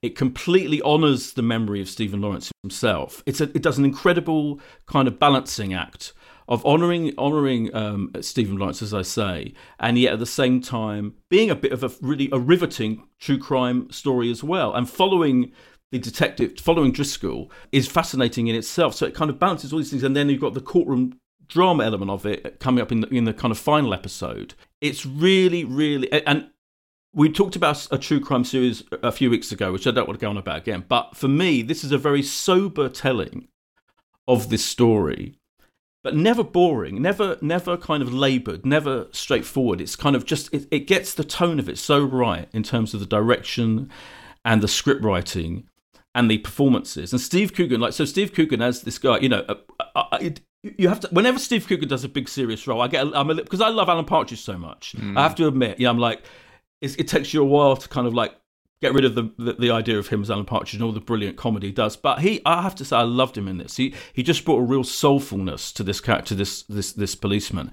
and to see how Driscoll, his character, slowly won the trust of the Lawrences, uh, is be kind of beautifully handled. So I thought it was absolutely um, uh, fantastic. Uh, and and, it, and it, it's one of those shows you feel like is a real. It's almost feels like part of the whole Stephen Lawrence story that there are these TV productions about him and about what happened to him. Almost part of the whole, you know, I think this is such an important, such a well done series that it becomes part of the kind of reflection, part of the testimony to Stephen Lawrence himself, I think. Mm, it's interesting you say that about Steve Coogan because you're absolutely right because he's so synonymous with Alan Partridge that putting him in his serious role, especially one like this which has real weight to it, there's a part of you that instantly has to do a little bit of mental gymnastics to kind of get your head around it. But actually, like he absolutely nails it. Like obviously he has a sort of like you know slightly gruff man of the people accent that he puts on but again like you sink into that he's completely believable i think from the get-go um he's he's a really really really good actor there's a scene in this, Terri, which I'm sure you're going to talk about, uh, which I think more than anything else, I've only seen the first episode, I should say. I haven't seen them all yet, but I absolutely will do. Uh, there's a scene where there is a police reenactment of the crime, mm, where yeah. they want to mm. show the investigating team kind of what actually happened, and also to dismiss the idea that this was a brief assault, because it clearly was a sustained, brutal assault. Mm. And so one white police officer mimes the attack against a black police officer. And the way it is shot and the way it is played back almost silently, and it's just reaction shots, is so difficult to watch. It is brutal. And I genuinely thought that that particular moment of this first episode is an absolute masterstroke, absolutely genius. Uh, really did it, really powerful. Can I yeah, just say, so I forgot, I forgot to mention that the, the, the, the, people who made So it's directed by Alric Riley and it's written by Frank Cottrell Boyce and um, Joe Cottrell Boyce together. And I just mm. wanted to hmm. mention that because they are, they're what, reflecting what a job they've done. I, I think there's interesting narrative and filmmaking choices all over the shop in this. And it isn't, what I'd say to people, it maybe isn't what you expect because, especially if you saw the first film, which dealt basically from the murder and including the murder to the collapse of the private prosecution. And then this one picks up 13 years after the murder and six years after the inquiry. And so, where you may expect action or reconstruction of the crime, you don't get any of that at all. Sober, I think Boyd used a really interesting word there because the way they told the story, there's exposition told via footage on a TV screen that people are watching. There's the police walking through and retreading Stephen's steps. And that's how they recreate the murder, not using actors and flashbacks and any of that. And at first, it takes you a bit of getting used to because we're used to kind of um not it's not even narrative tricks but things that pull you in and grab you but this is so understated and the point about Steve Coogan is entirely the right point because mm. we're used to him being a bit of a dick, right, on telly. That's the thing, he's Steve Coogan. I'm not saying in real life, I'm sure he's a very nice man, but on telly, he's a bit of a dick. And this guy is fundamentally a really good, decent, solid guy. And it takes you a bit of a while. And it's not just him, it's also the dialogue he uses, um, the delivery, the accent you mention he uses phrases like the brass about the bosses. Mm. He talks about good old fashioned coppery.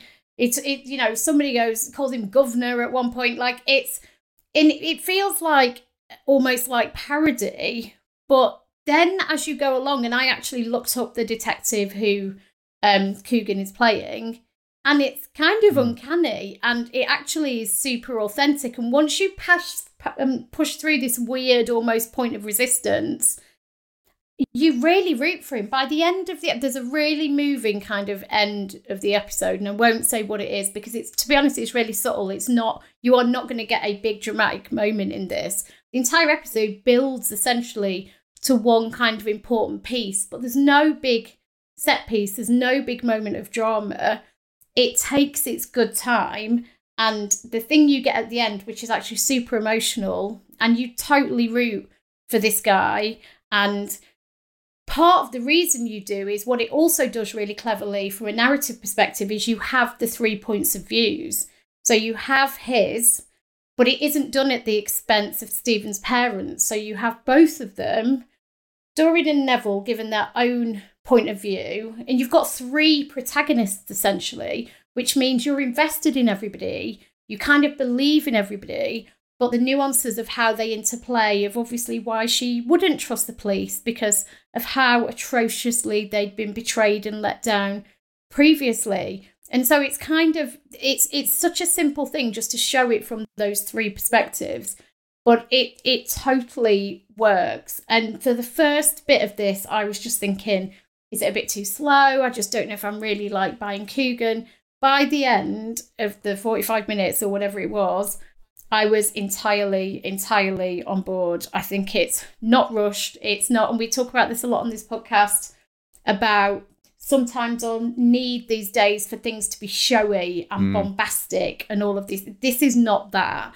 but it is subtle, it is nuanced, it is sober, um, and it is entirely, entirely worth your time. There's a brilliant bit I wanted to mention where in the first episode where you hear on the news Yes, I was going to say Boris that. Johnson said about ra- Oh ra- God. racist issues, right? And I was so fascinated by this because they did a Q and A, um, the writers and Steve Coogan and the other people involved, Hugh Quarshie, etc.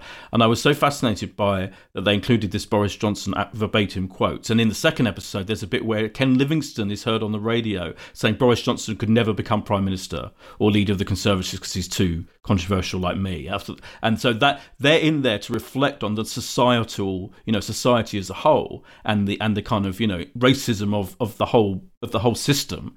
And and I thought that was so good, excellent of them. And kudos to ITV. So I was I thought did ITV push back, you know, on on the script writers for using that bit with Boris Johnson? And they and they, and they said no, they absolutely did not. She was absolutely fine with it. And I, I don't think the BBC would have let them do that. I mean, I'm not. I have no idea. This is totally my own personal opinion. But I think it would have been interesting for the BBC to allow that. You know, even though there were you know there were real things that Boris Johnson said. Yeah. Of course, they're not made up. But it's just it makes a very pertinent point about the whole situation. Um, and I thought that was brilliant. It's also worth mentioning that although this is a very sort of sober, somber show, it does feature Steve Coogan playing Cockney piano in a deerstalker. So there is levity in there. Uh, I'd also like to give a shout out while doing this to Sharlene Whyte, who plays Doreen Lawrence, because she's absolutely formidable in this. Uh, it's a really, really good show. Highly recommend it. Uh, Stephen airs on Monday, August the 30th at 9 pm on ITV. And next up this week, we have Back to Life Series 2. So, this is the dark comedy from Laura Solon and Daisy Haggard, which stars Haggard as Miri Mattison, a woman still trying to adjust to life in the real world after serving an 18 year prison term. Terri, what did you make of this? So this is one of those shows that I'm trying to remember if I got wrong the first time because I didn't. I, I, I definitely didn't dislike it, but I I think it may be one where I wasn't as effusive. I'm thinking Mm. about like this way up, and I had the same thing there where I was like, oh yeah, it's good, but I wasn't as sold as like a feel good or a Motherland. And I watched the first two episodes of this, and I was like, fuck. I'm massively fucked up. And then I went back and watched loads of the first season because I think I only watched the first few for this podcast initially. I mean, this is this is incredible for lots of reasons, but as you say, the you know the first season really focused on this central idea, which is the amazing Daisy Haggard as Miri. What happens if you went to prison as a teenager? You go down for 18 years, and what happens when you come out and you go back to the same small town you grew up in? Can you be forgiven? How were you ever forgiven? And it the first season really focused well it seemed this is the trick it seemed to focus on what actually happened that night. But actually that wasn't really what it was about. Like what it does brilliantly this show and this continues in season 2 is it really looks at the effect of grief and tr- trauma and pain and what happens to the wider community. You know, it, it's like they say, it's like a pebble on a lake, isn't it? And the ripple effect of when something this atrocious kind of happens. Everybody will probably remember that everybody said, oh, it's like Fleabag um, in the first season because it's got a woman in it and it's dark and funny.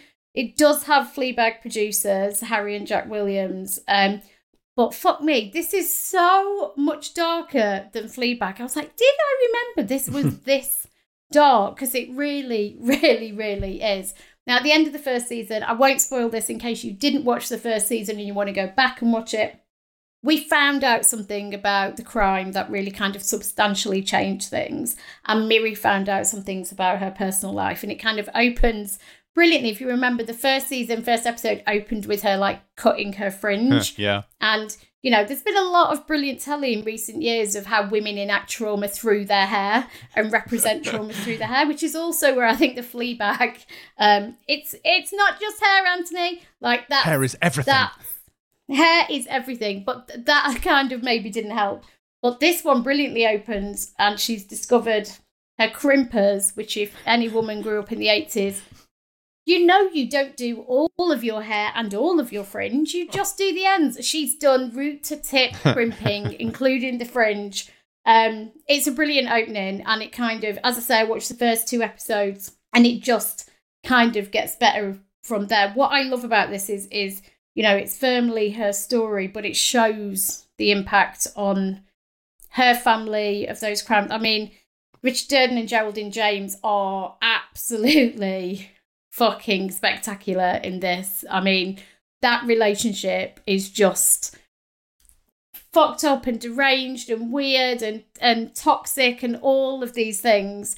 Um, but you do have a couple of new characters in season two, most notably. So there's Meera Syal, who ha- um, I hadn't seen um, by the time I did this podcast, but Adrian Edmondson as um, the victim's father is full scale, terrifying horror show. Adrian Edmondson, like you've never seen him, absolutely terrifying, right? Yeah. Absolutely terrifying. Yeah. He's amazing in this and clearly is going to play um, a massive part of going forward.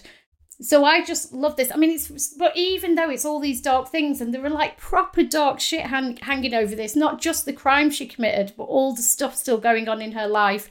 This sense of foreboding about what might happen to her next. Jo Martin, who plays her probation officer, it's I mean, she alone, mm. the writing of her character, her lines are amazing. And this, what this does so brilliantly is the tonal shifts we always talk about between one minute being poignant and heartbreaking and devastating, and the next minute being properly laugh out loud funny. And I think to do that in episodes of these lengths is no mean feat, while still covering enough narrative ground to be telling a proper story episode by episode.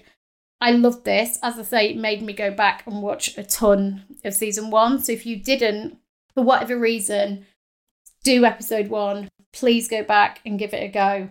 I am obsessed with this now and want to stop talking to you two so that I can go home and watch it. And just, you know, the beautifully observed friendship with Billy, played by Adil Akhtar, like that whole thing, which I really don't want to become a romance because their friendship is so gorgeous and sweet. And, you know, that's what she needs in her life yeah, I, I just think this is brilliant. And you've got to think about where this idea came from, which is her fascination, Daisy's fascination with the thought of how women are treated differently. Women who've been seen to do something bad are treated with such a kind of harsher approach than than men.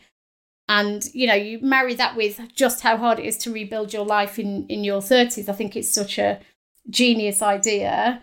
And Daisy Haggard is just, I mean, the woman is a master, absolute master. And part of the reason I loved Breeders in the end was all down to her performance. I think she's a genius. Oh, 100%. She is. Um, she is a genius. I think you know what struck me watching this because I watched it um, a couple of weeks ago, the first two episodes as well, um, and then I watched them again uh, last night to remind myself. And the, it, visually, it is stunning. I think it's the most beautifully made comedy. And it is a comedy because, you know, as, as, Terri was saying, it's got it, it's darker, it's it's darker mm. than Fleabag, etc., etc. But it's always it's definitely trying to be funny all the way through, pretty much. So, it, it, and it, you know, it's definitely supposed to be comedy as well. I've just for anyone's, and you know, it's part of the whole. There are lots of dramatic stuff in there. There's lots of tragic stuff in there. There's lots of serious in quote stuff in it, but essentially it's from a comedic mind, and that is the skill of her and her co-writer Laura Solon. But it's beautifully filmed. They've got these incredible. They use these seaside locations, and just every scene is just brilliantly directed. So series one was directed by Chris Sweeney. Series two was directed by Ella Jones. Um, and just the direction, the um, you know, it's shot in widescreen. I just think the amount of you know the amount of t- time and effort that's put into that element of it is extraordinary. On top of it, the writing, the acting, as you say, the relate, the interrelationships. I think the relationship with Christine Bottomley plays the best mate Mandy. That relationship is just funny and real, and they're just trying. In that first episode, they're trying to, you know, she vows um, Miri vows never to speak to her best friend ever again, and like how they negotiate that is really funny and real, and how the husband, her husband, comes in. All hmm. of that, just scene for scene. But Jo Martin is my favourite. Jo Martin of Doctor Who, mysterious Janice. new Doctor fame, right? Who I feel, yeah, and who I feel Jo Martin should be the new Doctor, the She's so official absolute new Doctor. That's my feeling. I'd be delighted if she was. She is so funny in this as her kind as a, yeah. I mean, as an officer, you know, as a just big, just just brilliantly written character, brilliantly conceived character, so funny, just a perfect kind. And because her delivery, her line delivery is a bit weird and a bit kind of askew, and um, her timing is incredible.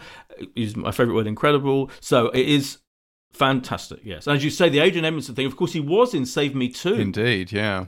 Is that yes? As the as the as That's what it reminded basically. me of. I was like, Yeah, Mm. it that Yeah. hit the kind of um just that horror, that menace he gave. Yeah. Like that Yeah. was all there in this. It was he's Yeah. fucking terrifying. and and how they and what happens with him and his ex-wife their parents of the woman that if you like that um, daisy's character killed but that is horrific is a horrific little kind of subplot if you like that is going to runs all the way through but as you say he what a brilliant addition to the cast he is and i've seen a bit of the, and the Meera Syal again is, is is is also a fascinating character um she plays the friend adil akhtar's character's mother um and uh, she arrives later on in the series so I mean, if anything, I loved absolutely. I absolutely loved Series One, but this is again, it's a step up, extraordinary step up. So I hadn't seen this. You covered series one of this when I Oh. was off, so I didn't see it. Ah. Um, so before, so I, I watched the first episode of series one because I felt I kind of needed to understand what was going on, and yes, I was like, oh, I'm now really upset that I didn't see this when you first did it. Because again this is another one of these shows where it's not necessarily my thing that I wouldn't necessarily go for but it is really good. I think one of the reasons I like this is not just because it's super dark and utterly demented uh, and in a way that kind of shouldn't work but does but it's really joyously caustic. And I find swearing quite entertaining, as I'm sure you've gathered. But, like, for example, like Richard Durden's deployment of just the word twat is just inherently Yes. very, very funny. There's the best sort of kiss off deployment of the C bomb, I think, in this. It's just a glorious moment.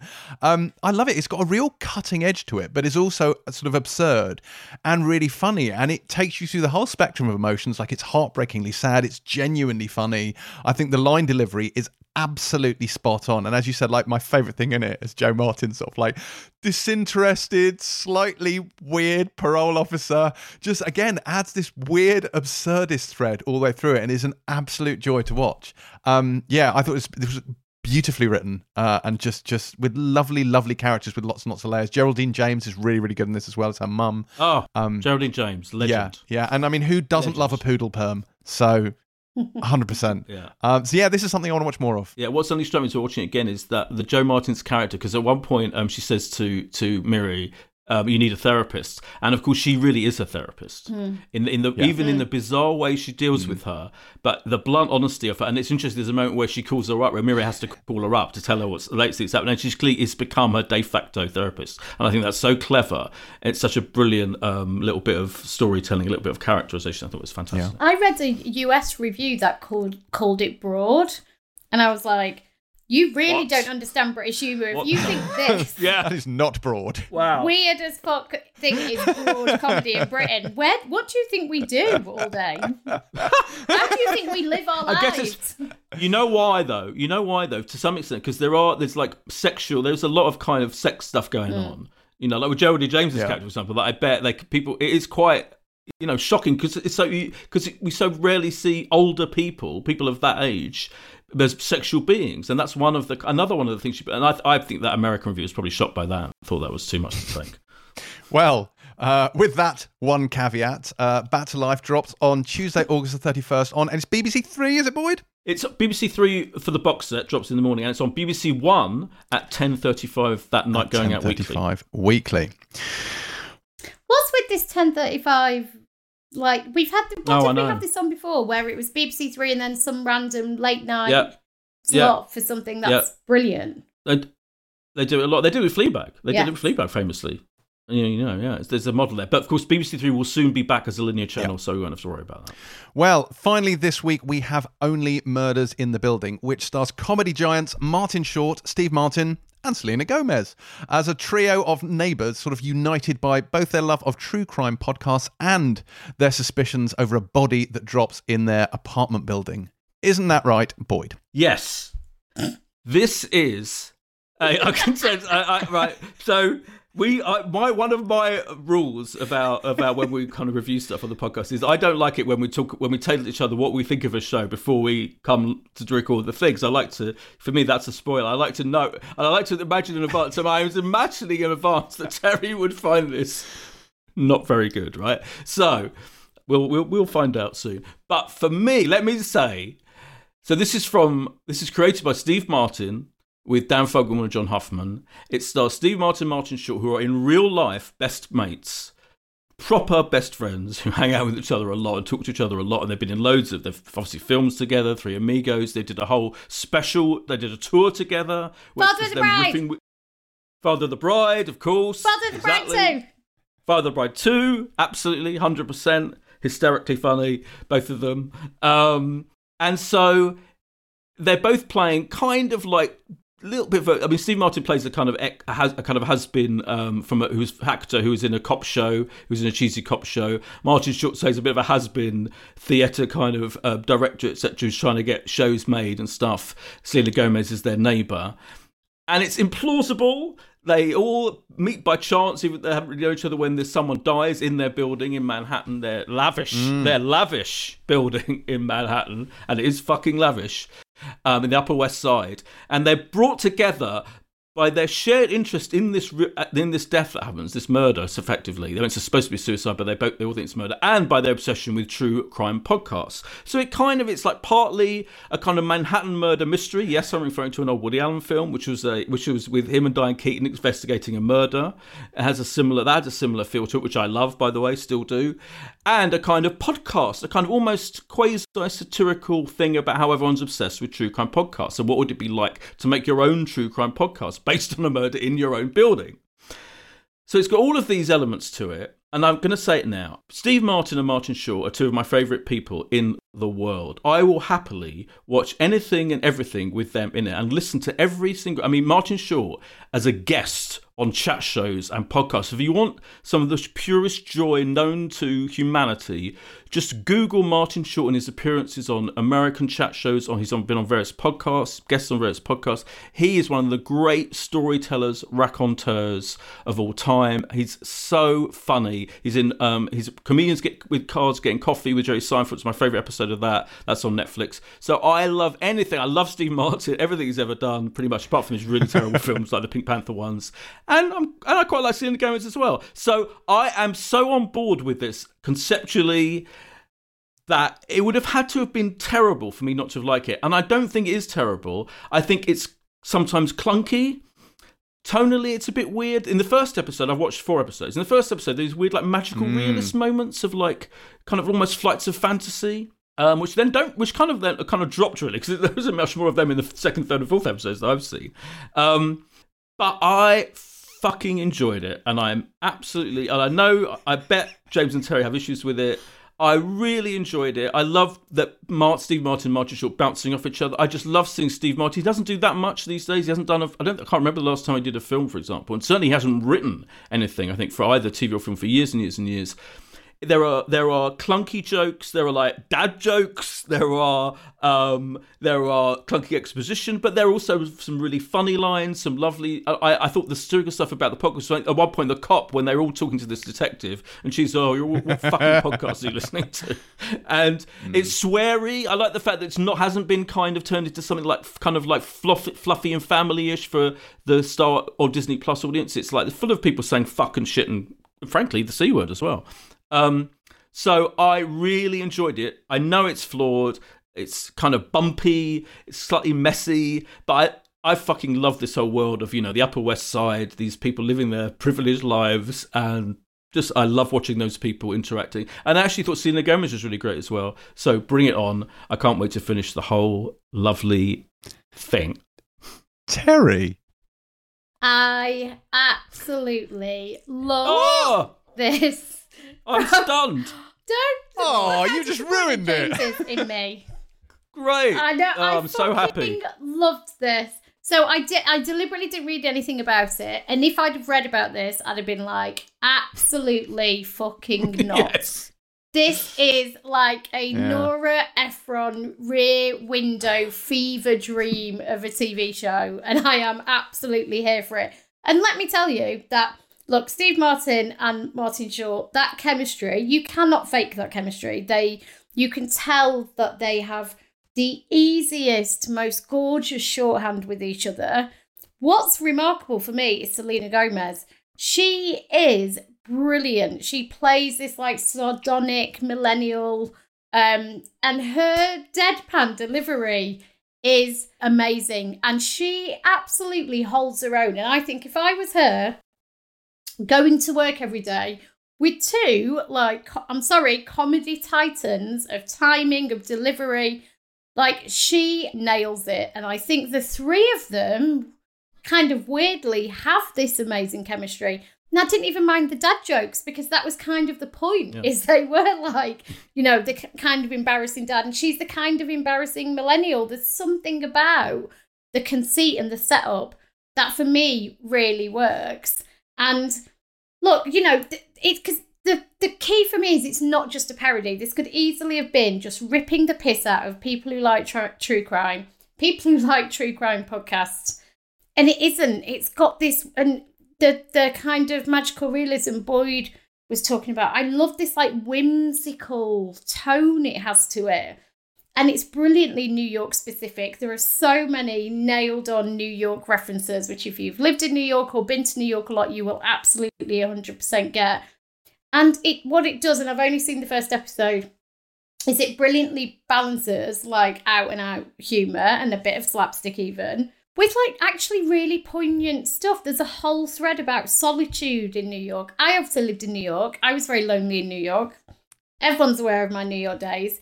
This nails the danger in solitude and that you can live in this flashy apartment building and you can be a young artist or you can be a washed up theatre director or a guy who used to appear in a cop show called Brazzos, which is the best fake cop show name ever. Yeah. And you can all suffer from the same affliction. There's a bit with Martin Short's son in the end of the first episode that, like, absolutely properly got me in the belly. Mm. It really upset me. And his, I mean, he's amazing at that, right? And Steve Martin, which is the ability to move from pathos and and and slapstick humor, especially in the case of Martin Short, to something much more profound and real and emotional. Like it's span on a dime like that. And I think in the main, I know what you're saying about bits of it are a little bit clunky. I mean, there's a whole bit, bearing in mind what I ranted about last week with Dateline.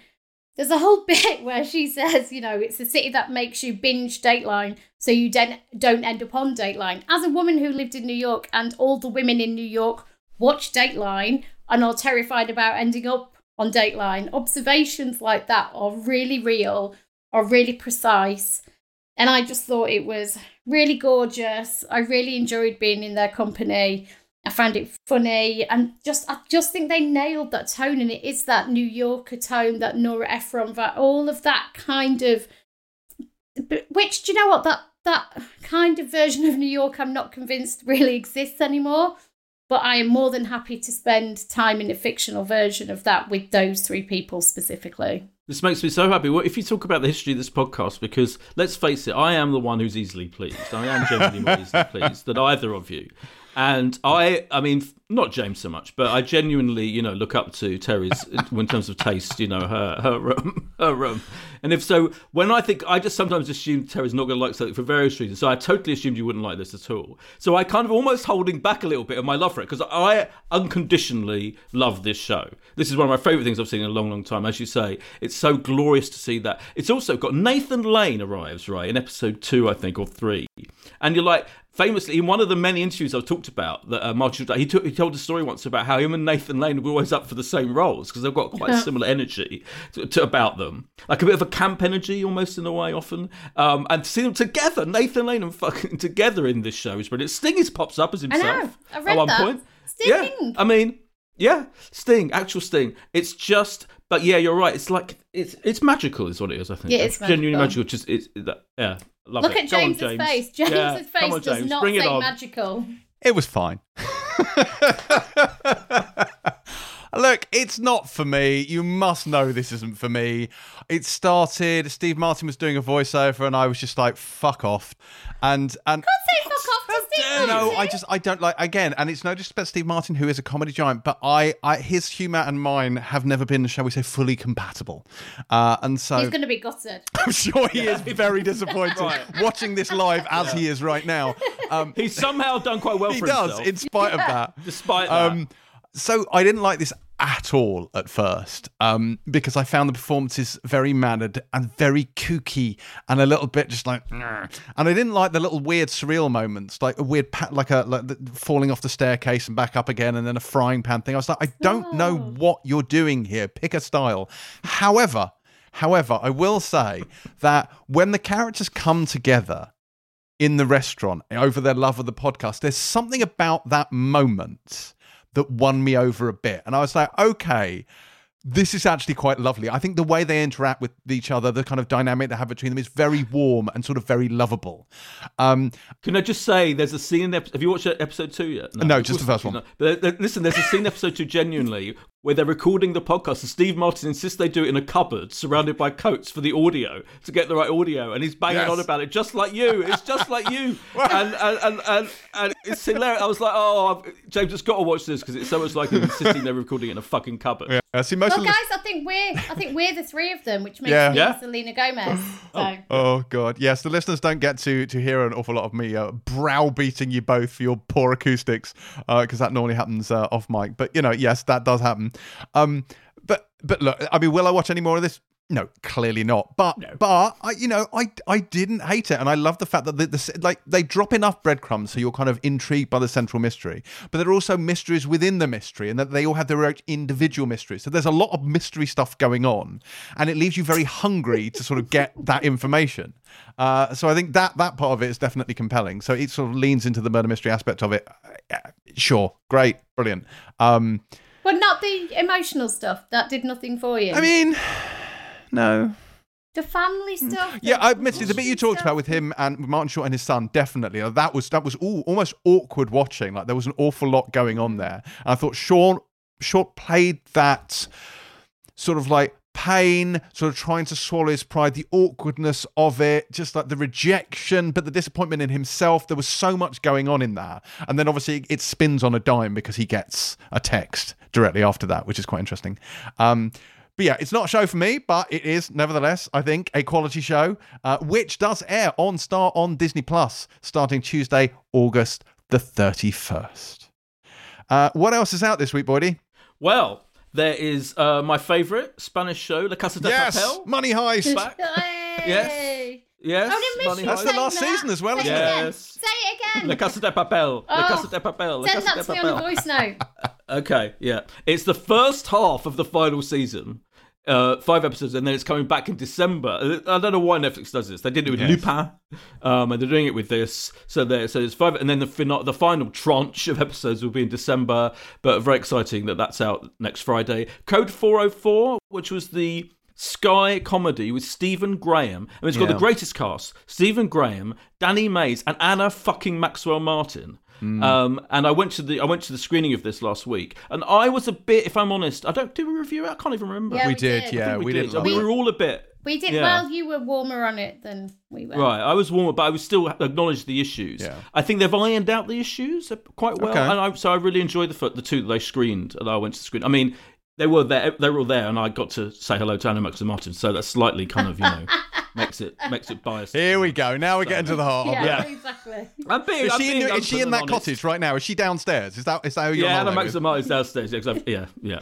Um, but she's obviously the greatest, per- one of the greatest people uh, performing in, in television today. So that starts again. That's all on Sky Comedy, and now from the first of September. And as I mentioned earlier, especially for you, James, Married at First Sight UK, Christ. which is but this is an interesting TV point because Marriage First Mar- Married at First Sight Australia was a different format to the UK. Well, the UK one on Channel Four was a bit more like a kind of constructed reality, almost documentary style thing where they Mm. brought people together and they and they filmed what happened. Now they've completely adopted the Australian format because they know it was a massive phenomenon. Mm. And so the, the what the series starting on Monday on E4 is in the Australian format and will be on five nights a week for about three or four weeks, and you'll get to see the interactions of different different. And there's a gay and there's a gay for the first time. There are two gay men who are going to be partnered up.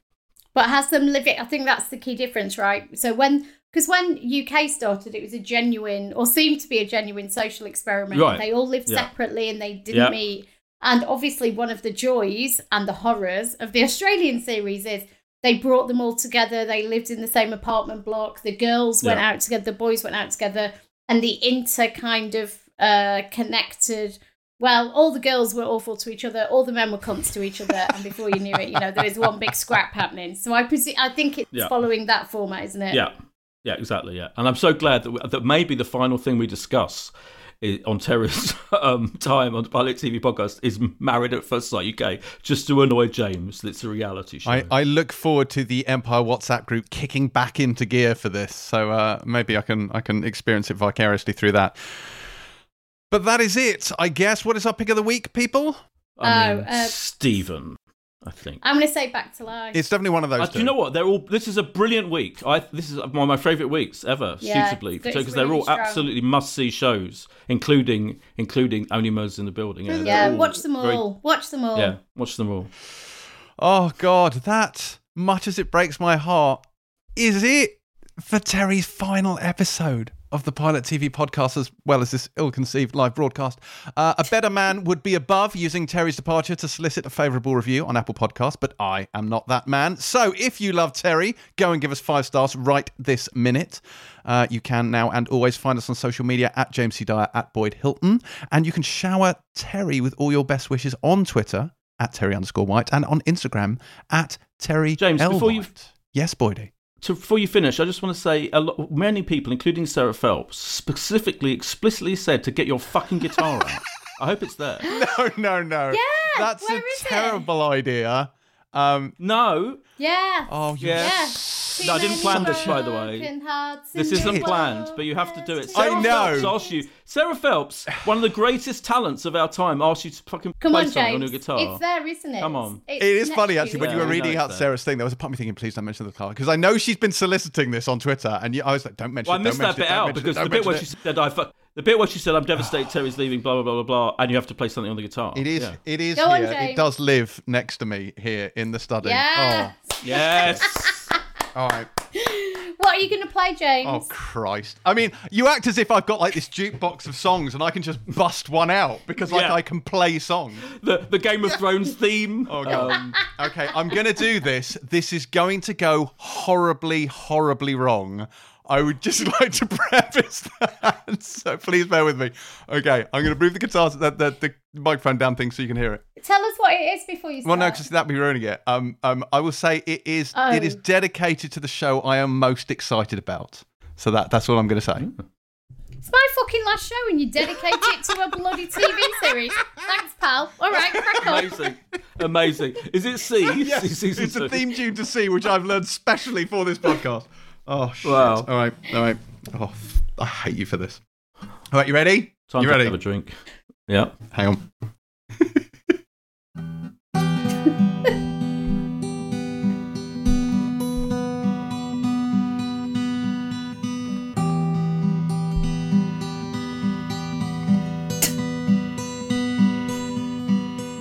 Does anybody recognise it Sounds nice.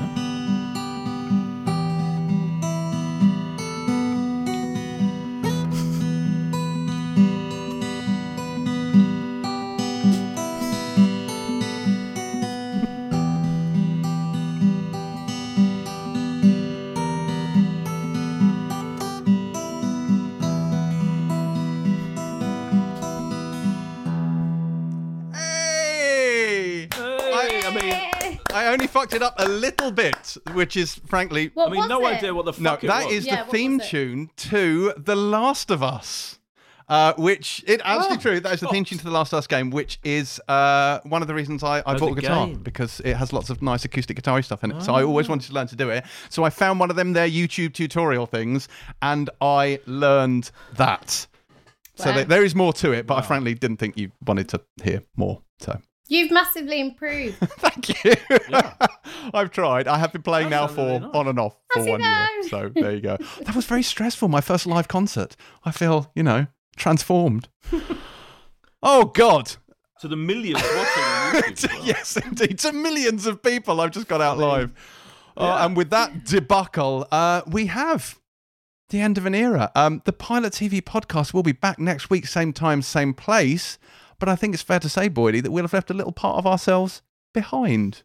And Ugh. and I think this is a bit like the finale of The West Wing. And Terri, I could be honest, I've got this vision of you, like on Air Force One, being flown back up north after the final show, kind of gazing forlornly out of the window, having just left office, and of someone kind of walking into the, the cabin to ask you what you're thinking about. And you, like never once taking your eyes from the clouds outside, wistfully reply, Bell ends. but on that note, I think it's only fitting to give the last word to the Queen Bellend, our departing comrade, Terri White. oh God, have I got to say something like You do. significant?